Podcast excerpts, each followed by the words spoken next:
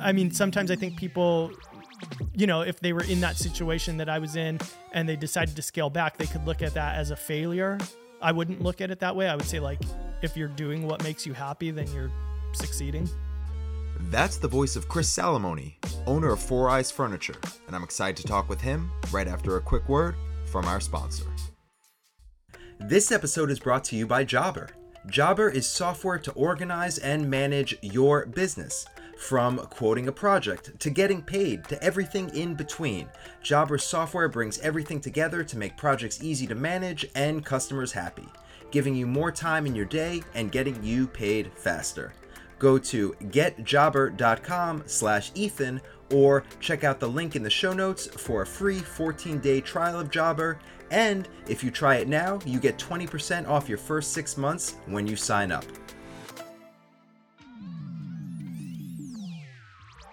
Hello and welcome to Building a Furniture Brand with Ethan Abramson, the show that talks about the business behind the furniture business. On this episode, I sit down with Chris Salamone, owner of the Southern California based furniture company Four Eyes Furniture. Now, Chris does not have what you would consider a traditional furniture company.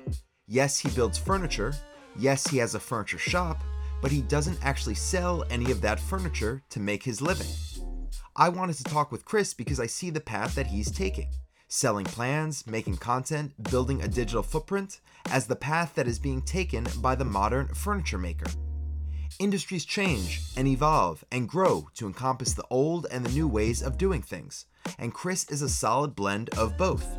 So follow along as we talk about the future of woodworking, how to price your furniture plans, if you could still succeed in the world of content, and much more. But let's start at the beginning of the story, before his first video was ever published, back to when he first developed a passion for furniture making. I always say that I grew up very unhandy and consider myself unhandy to this day.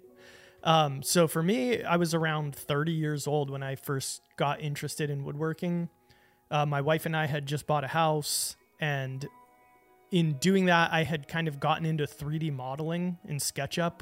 I found SketchUp and just started like drawing out interiors of houses, and then that kind of started leading into drawing furniture and, and getting interested in that. Had never really done any woodworking or even like used a power tool really.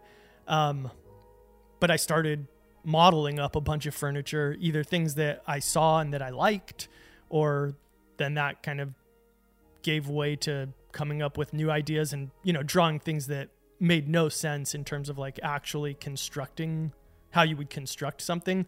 So from there, I kind of started reverse engineering pieces. Like I would find a piece that I liked and look at how it went together and model it. So I spent probably two years just like goofing around in SketchUp and kind of learning how joinery worked and how furniture actually went together before I ever actually cut a piece of wood.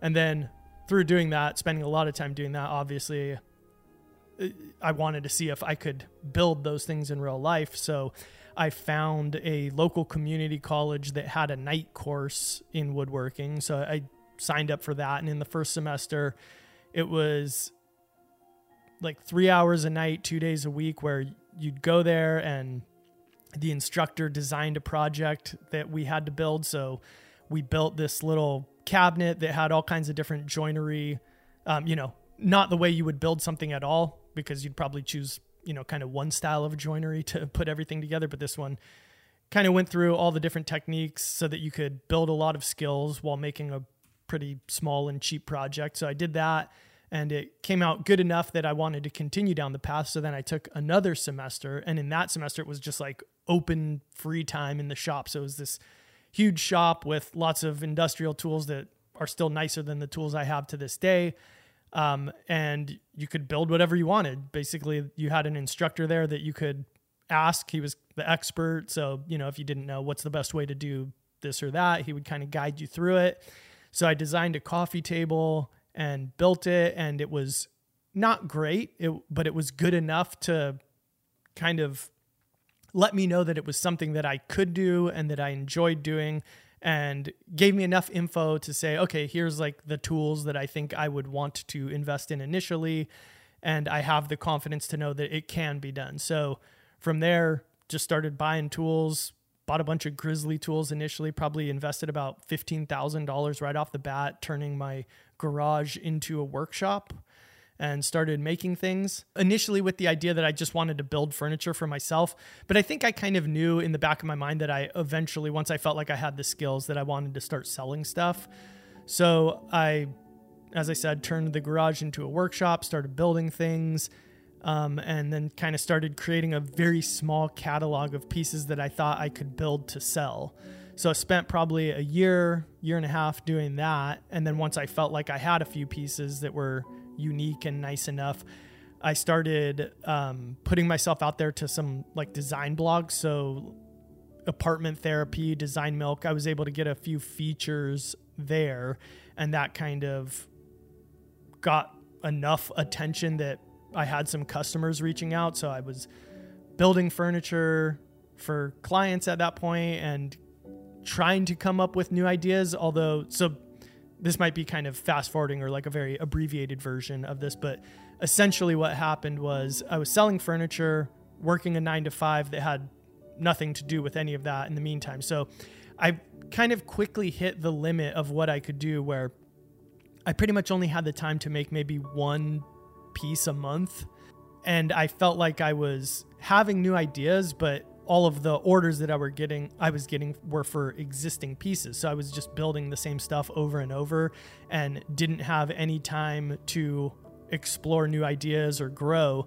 So that's what kind of led me into okay, I I either need to quit working so that I could ramp this, which there was that was too much risk for me at the time, or I need to kind of step back from this and look at different things that I can do that will allow me to grow in different ways you know, as a woodworker and just in terms of, you know, being able to try out new things. So I was watching a lot of YouTube at the time and kind of saw that I think that there's a niche here that isn't filled that maybe I can fill. So I quit taking orders in the very end of 2015 and then maybe in March of 2016 launched my first YouTube video and kind of just went from there.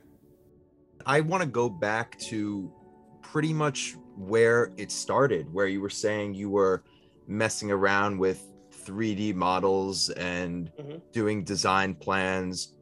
And that was before you built anything. And that right.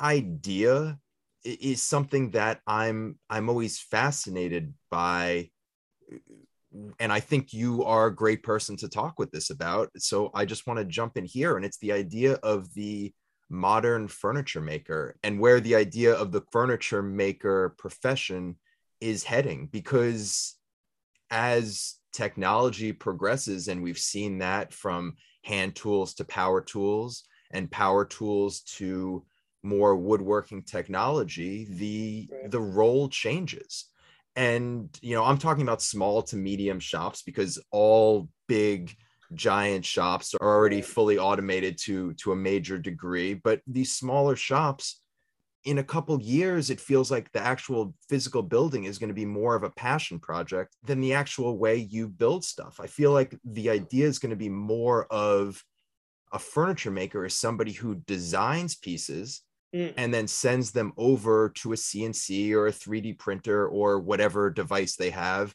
And that builds it. And, you know, who knows? Maybe if I keep doing this podcast in 20, 30 years, then the idea of a furniture maker will be somebody who just does it all digitally and sells, you know, a digital version of of a piece of furniture. So I know I know I I think about this a lot. So I know I went off on a little bit of a a tangent there, but just thinking about your ideas as somebody who still builds things and is still a furniture maker in the traditional sense, but is also very involved in the the digital aspect and the plans aspect. Right. I mean, everything that I build, even if there's you know no CNC cutting in it or anything, it's still all fully modeled out in SketchUp. That's the way that I personally work. I'm not saying that that's like the right or best way to work. I think it's you know, kind of depends on the individual and how their brain functions. Uh, but I do think that it's definitely worth it for anybody who's just getting interested in it right now to at least try out a few different platforms. So whether that's, you know, Fusion 360 or SketchUp or uh, I messed around with another one that's for the iPad called Shapr3D, I think it's called. Um, just try them out. Like you can usually get a free trial and goof around with a little bit, see what's intuitive to you. Because we kind of talked about this in a recent video that Sean took the lead on, which was like five ways that you can get started woodworking now, even without tools. And like SketchUp taught me so much about woodworking before I ever actually cut anything that it was hugely influential. And I sometimes I wonder if something like that didn't exist, would I even be able to do the things that I do? Um, yeah, I'm sure I would have found a path there eventually, but I lean on it very heavily in my workflow now. Um, like I said, whether or not there's anything that's actually digital, digitally fabricated in whatever piece I'm building. I'm just very excited to see where the industry goes. As somebody who is very much a Luddite when it comes to building things, and I'm very much a hands on, hand tools type of person, I'm still mm. very excited to see where where the industry goes based on based on digital digital fabrication. Do you personally use like CNCs or anything like that? I do when it's an appropriate time to use them, but in my mind when I'm thinking about building things, I just mm-hmm. automatically revert back to this I don't know 1800s sense of building furniture where I I think of how it's built rather than it in a, a digital space. Okay. See, I, I think I have this kind of like hybrid way that I tend to think of it. So we, when we first got our X-Carve Pro, which was probably about a year ago, I would say, one of the questions we always get whenever we use a CNC on any project. So typically the, the way that we use it most typically is to create templates for ourselves that then help us make, you know, different shapes that we end up cut cutting using like a table saw and routers. Um, and so the big question that we always get is why don't you just cut out the whole piece on a CNC? And so when we had our smaller X-Carve, like, yeah, you could technically do it, but it would actually take longer um, to make the piece a lot of the times. So then once we had this X-Carve Pro, it actually got to the point where oh, now we could probably cut the piece out faster than we could make it using table saws and, and handheld routers. So we were building a chair at the time and we decided, and the whole kind of like side structure of the chair is all how I just described, where we made templates for ourselves out of quarter inch MDF and then used those to actually um, build it using handheld routers and table saws. But I decided to make another kind of side assembly where we just cut the whole thing on the CNC to see if we could do it and what the result would be. And kind of where we landed, and, and this is what I would probably do if you know YouTube disappeared tomorrow and I had to just create a line of furniture to sell where and I was going to be the one responsible for fabricating would be this sort of hybrid way where you do a lot of the work on the CNC and then the last little bit is done by hand to kind of like clean up and refine things because what we found is that you could essentially just kind of like cut the pieces out oversized and then make sleds that are you know pre-set up your table saws pre-set up to cut just the joint face because you actually do get a cleaner finished piece doing it that way rather than just cutting the whole thing on the CNC um and so when I first got into woodworking, I think I, I saw this like split of like, okay, what way am I going to go? Am I going to be a table saw and planer and all these, or am I going to get a CNC and that's going to kind of be my only main tool and I'll make stuff out of plywood? And a lot of people do do that. And I think that's the stuff that you tend to think of when you think about CNC furniture, when in reality, a lot, most of the stuff that you see that you think of as like handmade probably has some component of digital fabrication taking place, whether it's actually being cut on a CNC or doing something like we do to make templates for ourselves on a CNC. Um, and like honestly, doing that little experiment showed me that it would be the way that I would go just in terms of like how much faster I think I could work that way. The hybrid model, especially with woodworking technology, CNC machines, etc., being so much more accessible to the everyday shop now is definitely right. where it's where the furniture business is headed because it saves you time and it it saves you money. End of the day it's definitely something people should be investing in. Yeah I don't, like what are your when people ask you hey I'm, I'm thinking about starting a furniture company. I want to design custom furniture or whatever i'm sure you get asked that from time to time. Like what's your general approach to it. If, if you were starting today what would you do? You're jumping ahead. That's that's usually my question to you. Now i feel like you're going to be cheating off my answers.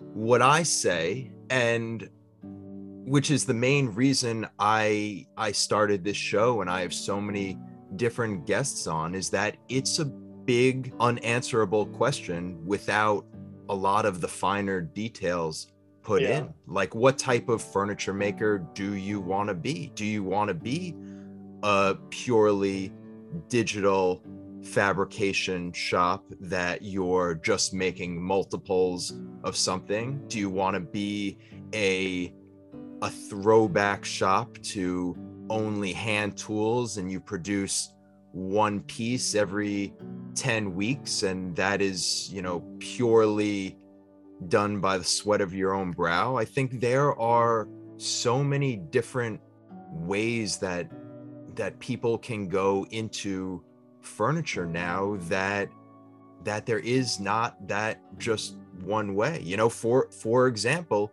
you are a furniture business, but not in any of the traditional sense of what a furniture business would be seen as even 10 years ago. Yeah and so it, it's a it's a constant evolving thing and that is because of the woodworking technology but it's also because of the digital technology out there and the way people can get their name out and yeah. going yeah going back to something you said about when you first decided you were going to go into building furniture and mm-hmm. before you decide to go the the youtube route when you wanted to do your own collection of furniture which is something that a lot of people have that that dream of doing mm-hmm. you you said that instead of just going to local designers or selling to local people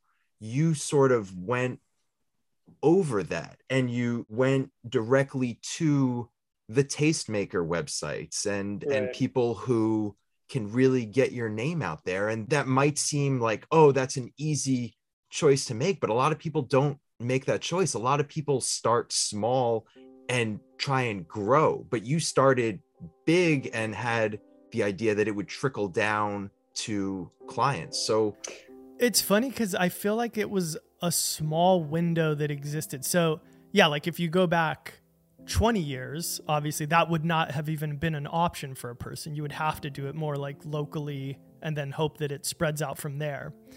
And then sometimes I'll get that question from people now where it's, you know, maybe something along the lines of how do I like get myself out there and get noticed so that I can reach clients? And I tell them, here's what I did, but that was in, you know, 2012 or whatever Whereas now I don't know, like, you know, those design milks and apartment therapies, I don't know that they have the clout that they had at that time. And now I feel like it's more like you have to put yourself out there on your own on Instagram or wherever, you know, basically social media. And and and I guess the the good and the bad of that is that everybody can and everybody is putting themselves out there and trying to be noticed that way. So it feels like to get noticed that way, you have to be doing something very special. So it's not to say that it, it can't happen, but you have to be able to, you know, separate yourself from everybody else who's out there doing that. Or maybe go back to doing it the more local way. Just talking about design sites, like every single day, you're getting three to five emails just from them on, on their email list. And in each of those emails is probably 30 to 40 different designers worldwide that Mhm.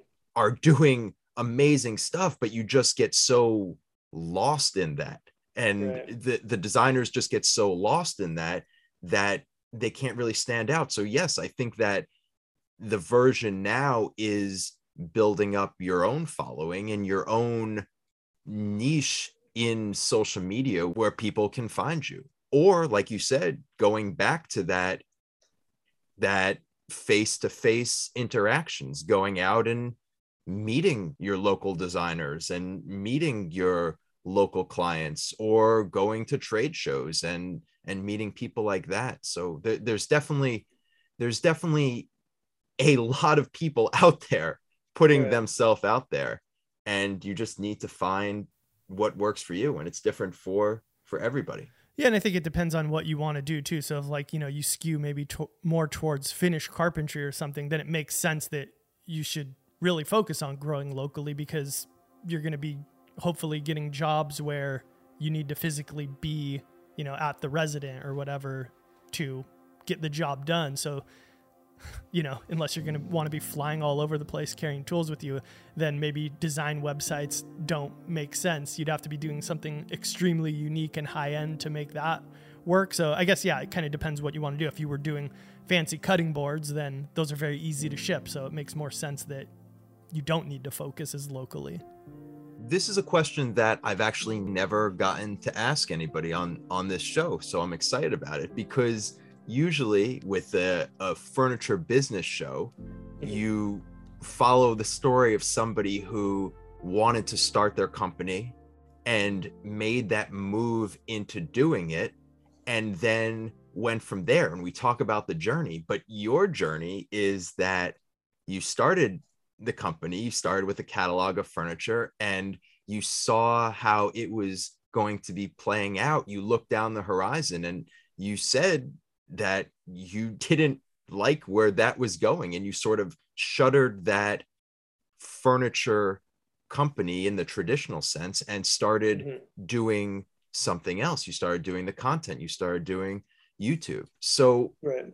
usually I talk about with people what made them decide that they could go out and do this on their own. But for you, what made you decide this isn't the path that I should go down and I should reassess and I should take what I love about furniture and go a different direction?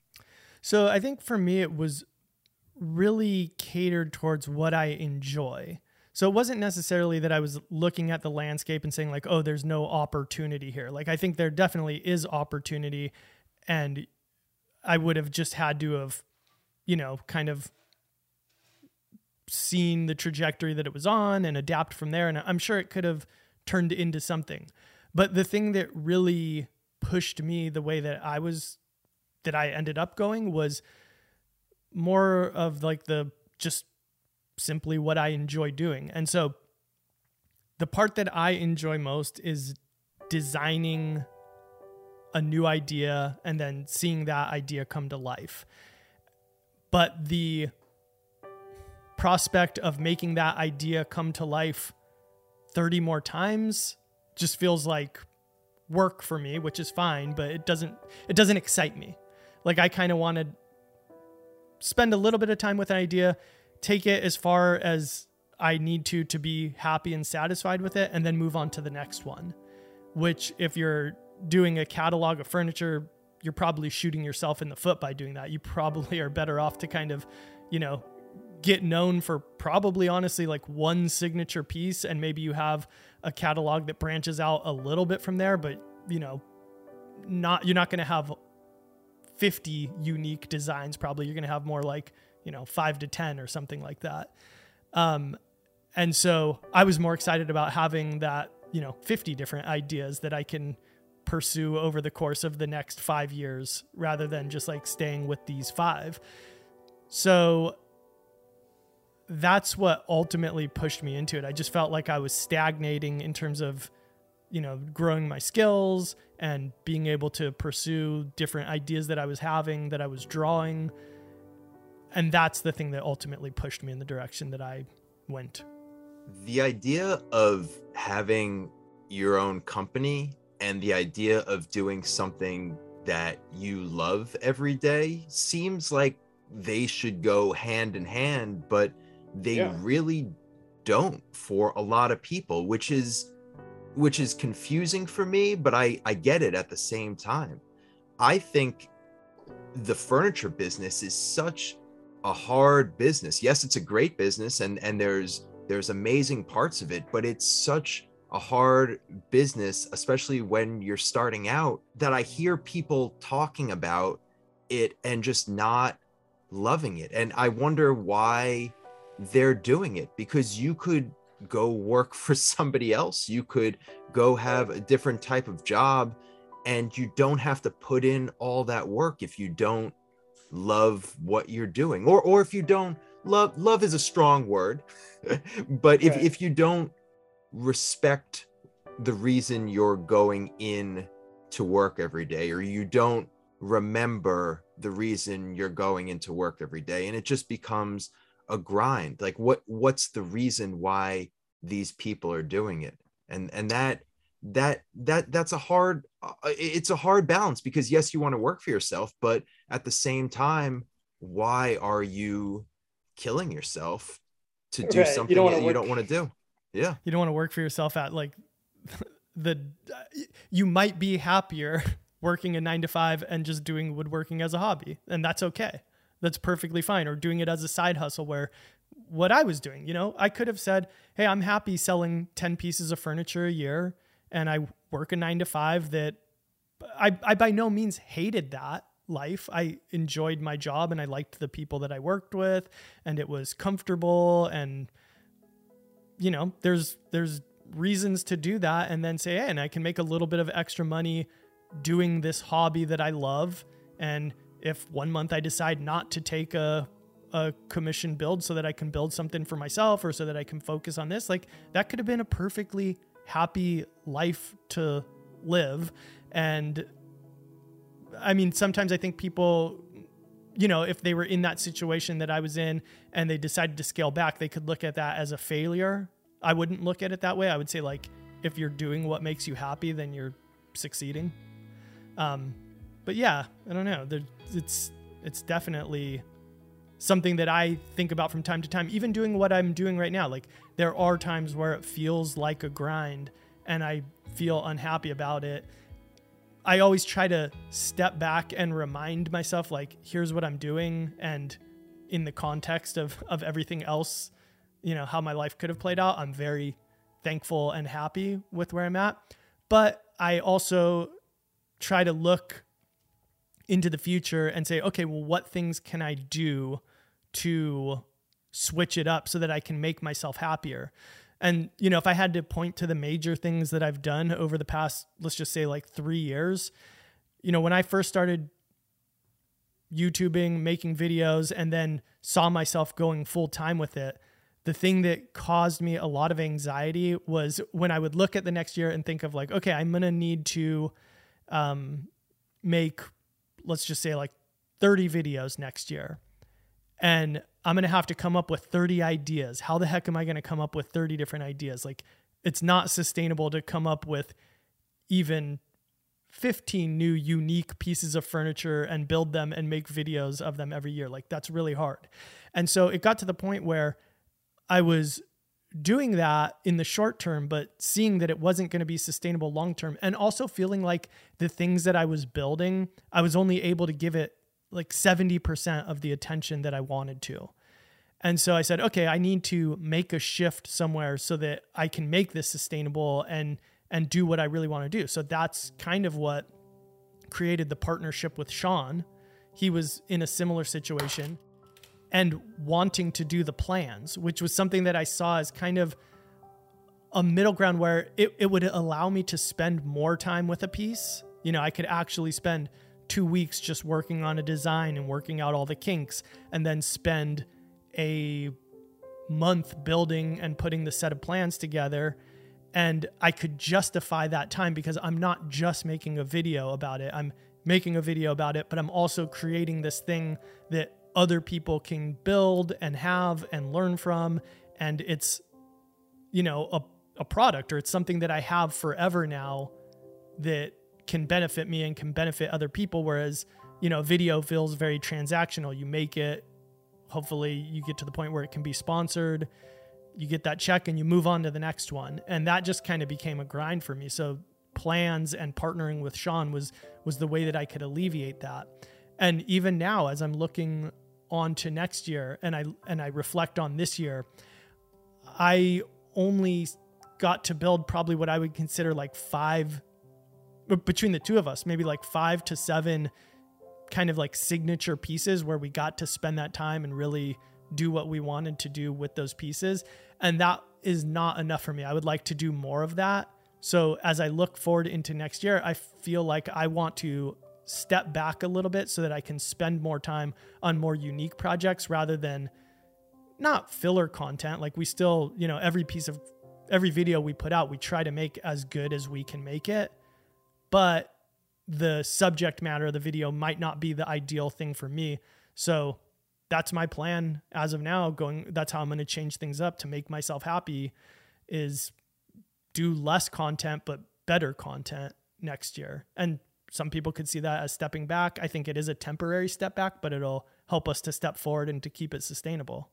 Stepping back to what I said before. I just I just want to put a little asterisk on it where you don't always have to be happy when when you're working and and you don't always have to love your job. I understand that people who are in the the furniture business we all haven't won the lottery and we're not just doing this out of the the because we think it's fun and and it's yeah, you're enjo- not enjoyable for six hours with a huge smile on your face. Exactly. So i'm not i'm i, I want to i just want to say i just want to put the asterisks on that that i'm not saying it it's like you always have to be having fun but just that you should want to be there and not hate it with every single part of your soul right i think that um yeah woodworking is a kind of funny hobby because it's not fun in that sense of fun but it's very satisfying i guess is like more of where the enjoyment comes from definitely yeah you you build something with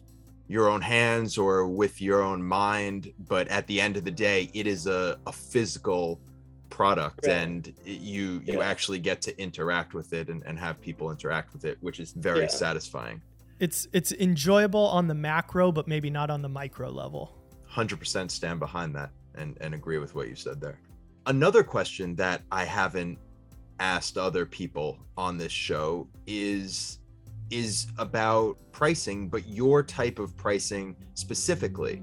Because usually i'm talking to people and we're talking about pricing and mm-hmm. it is for an individual piece a custom piece and you know they talk about their time and their materials and shop costs and things like that or it's for a collection and they have that standard pricing, but it's based on something. Yeah. The pricing that I want to talk to you about is how you're pricing your plans because right. YouTube and the content and the pictures, that is all your marketing. Like yes it is mm-hmm. a, a whole other business in itself that it would, you know with a long runway that we could talk about but for the plans that is your marketing and how you're getting those plans out there. And yes you're building things but again that is your marketing. You can't base the pricing of these plans based on how much it actually costs you to build stuff because that right. doesn't make any sense. I'm sure you know where i'm going with this question but how do you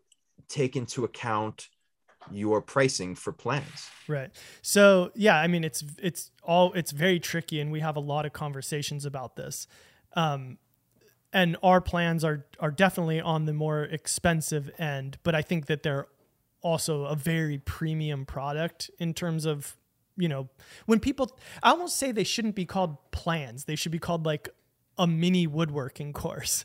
Because we use like that same catch-all term of just plan for everything and that could be a cut list and a two-page pdf versus ours which are you know depending on the build like an hour and a half of chapter like 20 chapters of video content that walks you through every little step explains everything along with like a 20 page pdf with all the dimensions and and supplemental information along with SVG files or PDF files so that people can make templates for the project if it's a project that uses templates, and the ability to actually purchase MDF templates from us if they don't want to produce them on their own and they want to just have us ship them to them so that they can make the project.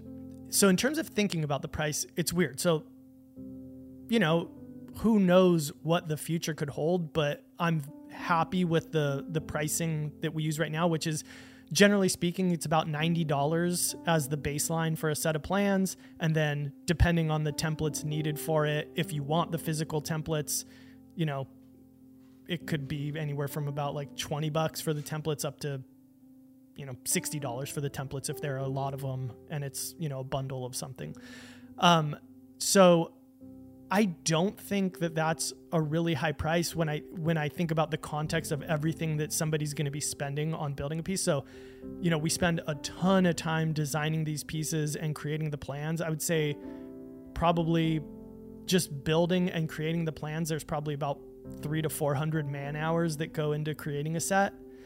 Um, and when somebody builds it, so you know, they're going to end up spending say they spent 90 bucks on the plans, they're probably going to spend anywhere from 500 to 1200 dollars on materials for the build depending on what it is and what species of wood they want to use. And they're going to spend probably between 30 to 60 hours building the project depending on you know their skill level and, and how fast they work.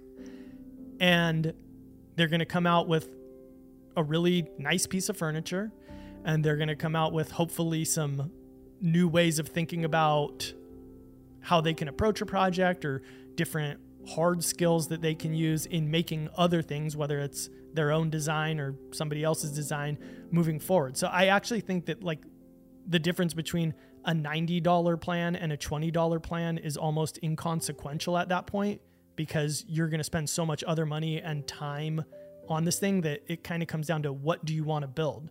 Do you want to build this dresser or do you want to build somebody else's dresser?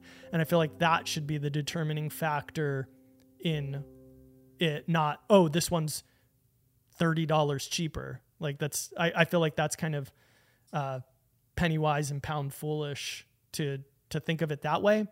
That said, with a digital product, it's really hard to price. So if you told me, hey, if you sold your plans for $5, you'll sell a million of them. I would say, well, that's $5 million. So I will sell them for $5.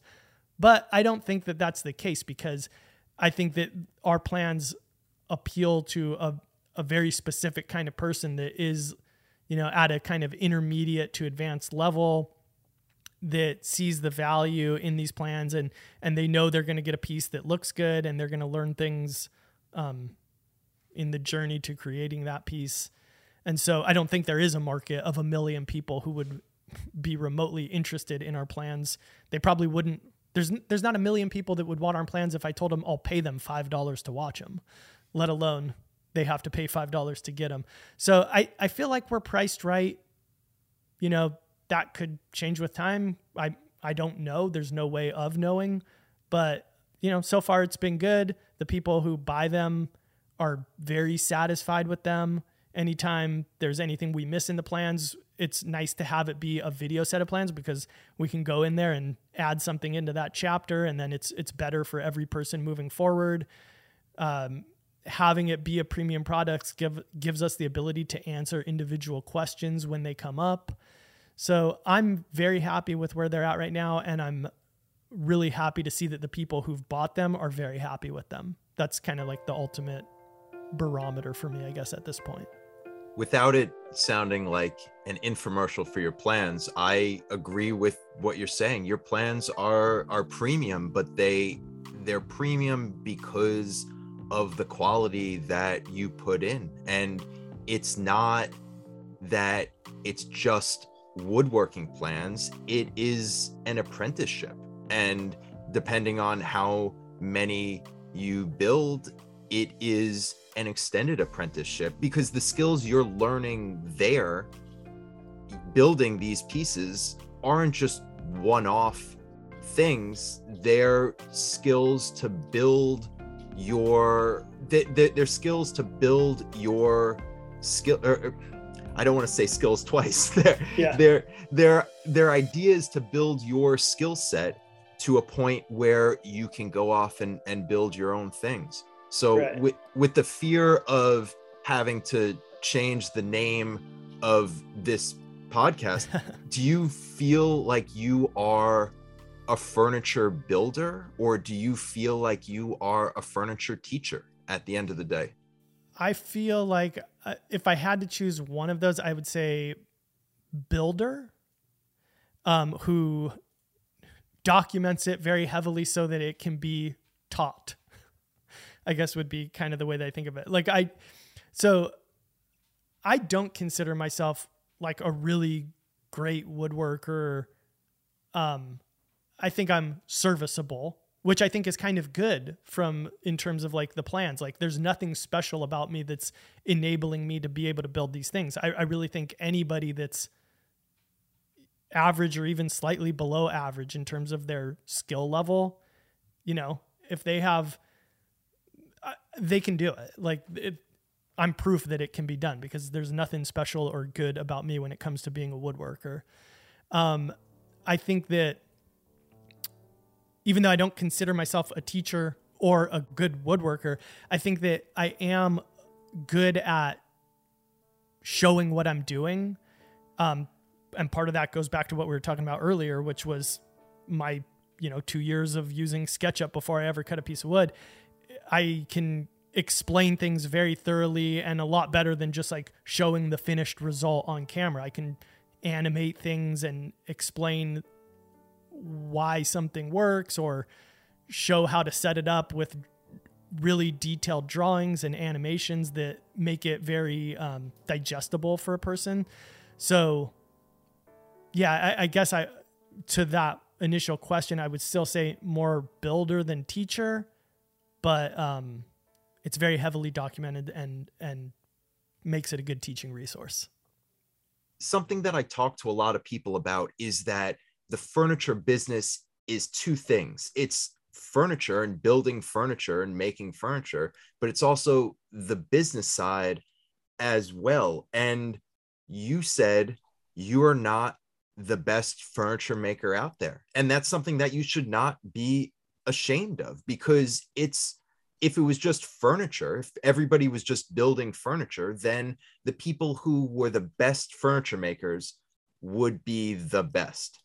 But as a furniture business, you have to be well rounded and you don't have to be the best at building furniture and you don't have to be the best at the business side, but you have to be the best at combining those two and knowing both sides of it and knowing your clients and knowing your pricing and knowing where you're supposed to be selling things and where you're not supposed to be selling things. And so it's not always the people who have the best skills right. with building it's the people who can build the skills that they have into a business right i've always so uh, i've always kind of saw woodworkers as falling into two paths and there's kind of the people who really enjoy the process of woodworking and the people who like the result of woodworking. And I see myself much more as a person who likes the result. So I want to get to that result in a way that is most achievable for me and not necessarily so so like something like dovetails, right? They're fine and if you love dovetails, that's awesome and there's definitely a value for that for some people, you know, there's there's some people who put a value on that and would pay more for a piece of furniture because it has dovetails. But I, I honestly think most people don't care about that. Most most of the people who care about that are probably other woodworkers. Um, whereas most people, what they really care about is the finished look of something or the result. Like that's what's going to either say like, yes, I want to buy this piece of furniture, or no, I don't want to buy this piece of furniture. And if it has pocket hole screws or it has dovetails, it doesn't really matter to them. So, yeah, I very much um, fall into that first category. And I think that maybe people should decide which category they fall in, which they enjoy, and then go about it from that frame of mind. It's funny. I used to do a lot of big events with my furniture, and I, would have a booth at a design show, and thousands of people would walk by and I'd talk with them about my collection of furniture. And the people who took the most interest, the people who were going to the pieces of furniture and and looking at it and and asking about the joinery and looking how it was put together those were the people that i knew that they were other furniture makers and i yeah, knew that I, yeah i knew i knew that they weren't you know they weren't a store they weren't a, a supplier they weren't uh, a client. I knew that they they were interested because they wanted to build something similar. Yeah honestly if you if you want to impress other people, me and Sean goof around about this sometime.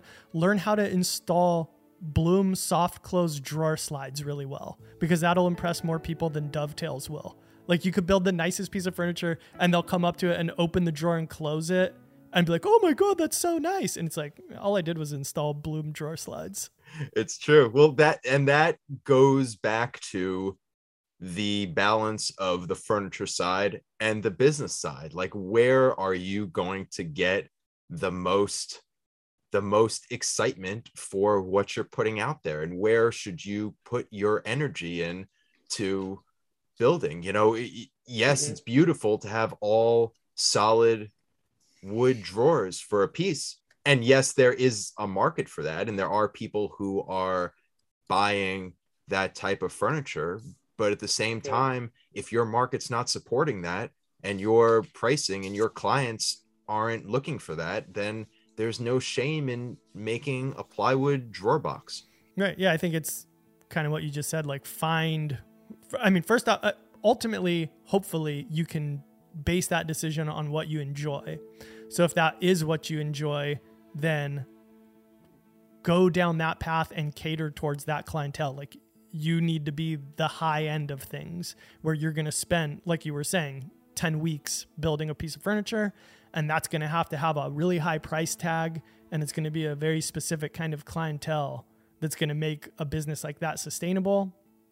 Or you can go totally in the other direction and things are put together in the most efficient, quick way possible. And it's just about that finished shape. And you can put things out more quickly and sell them is cheaply a word? More cheaply, less expensive.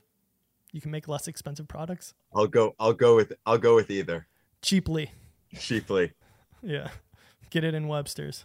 But yeah, it, it depends on the type of furniture company you want to have, and yeah. a lot of call outs in in this in this episode where we're just bringing it back to what we said in in in previous answers, but going back to the start when you flipped the question around and asked what I would tell people to that were trying to start a business and asking what type of business do you want to start is the real question. That is mm-hmm. you know that is it. Do you want to be that super high end furniture maker or do you want to put out 50 pieces a week. It, it all depends on the type of, of builds you want to do. And, and end of the day, what is making you the most money, what's the most sustainable for you, and what you end each day enjoying the most.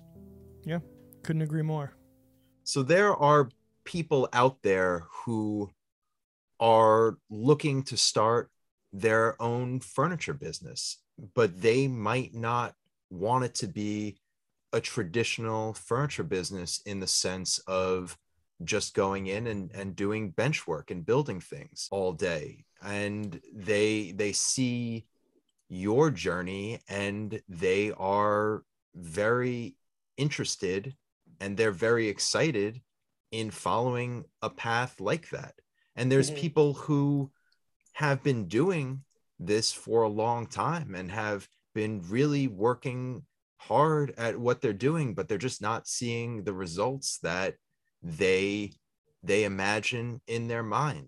Obviously you don't have lightning in a bottle. You can't just say here you go. Now you are a big time success. And Right. you know if that was the case you would probably sell that on your website along with your plans and that that would be your 5 million dollars right there. But there are parts of your journey that that stand out for you and Mhm.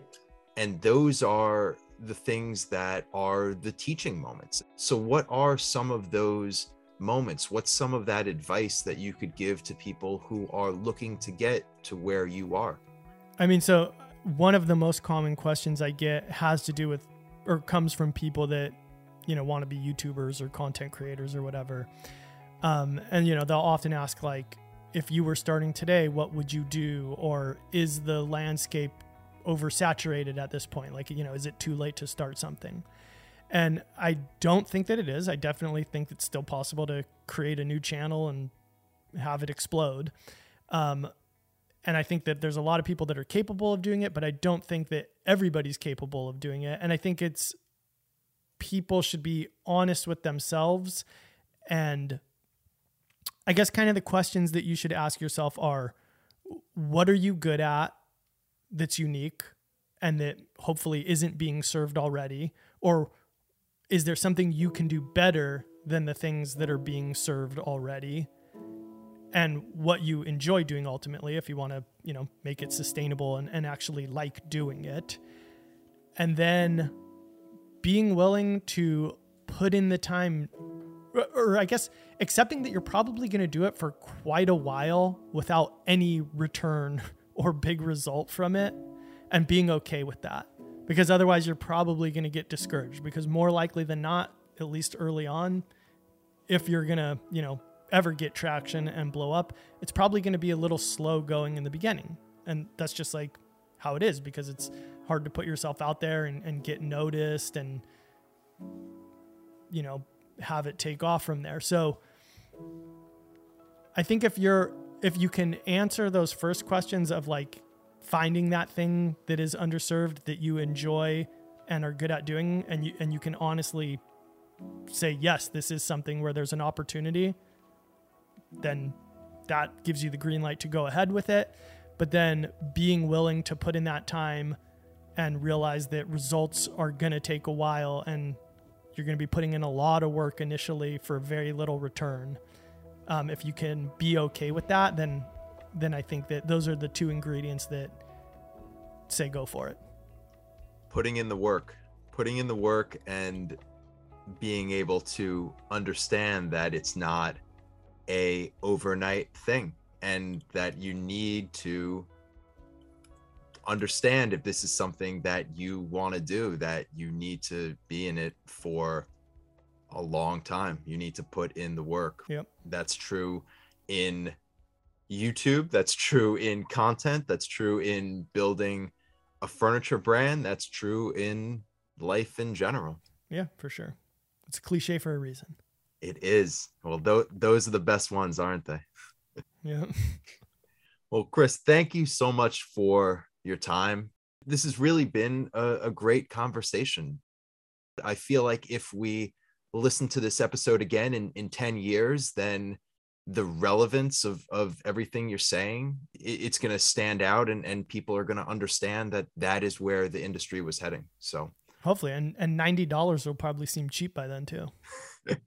well, $90 will include the entire digital piece of furniture that people will put in their digital house Yeah. that that the people NFT. exactly exactly well thank you so much for your time and i really do appreciate you sharing not only your story but your knowledge and your advice with everyone listening Yeah, man. Thanks for having me.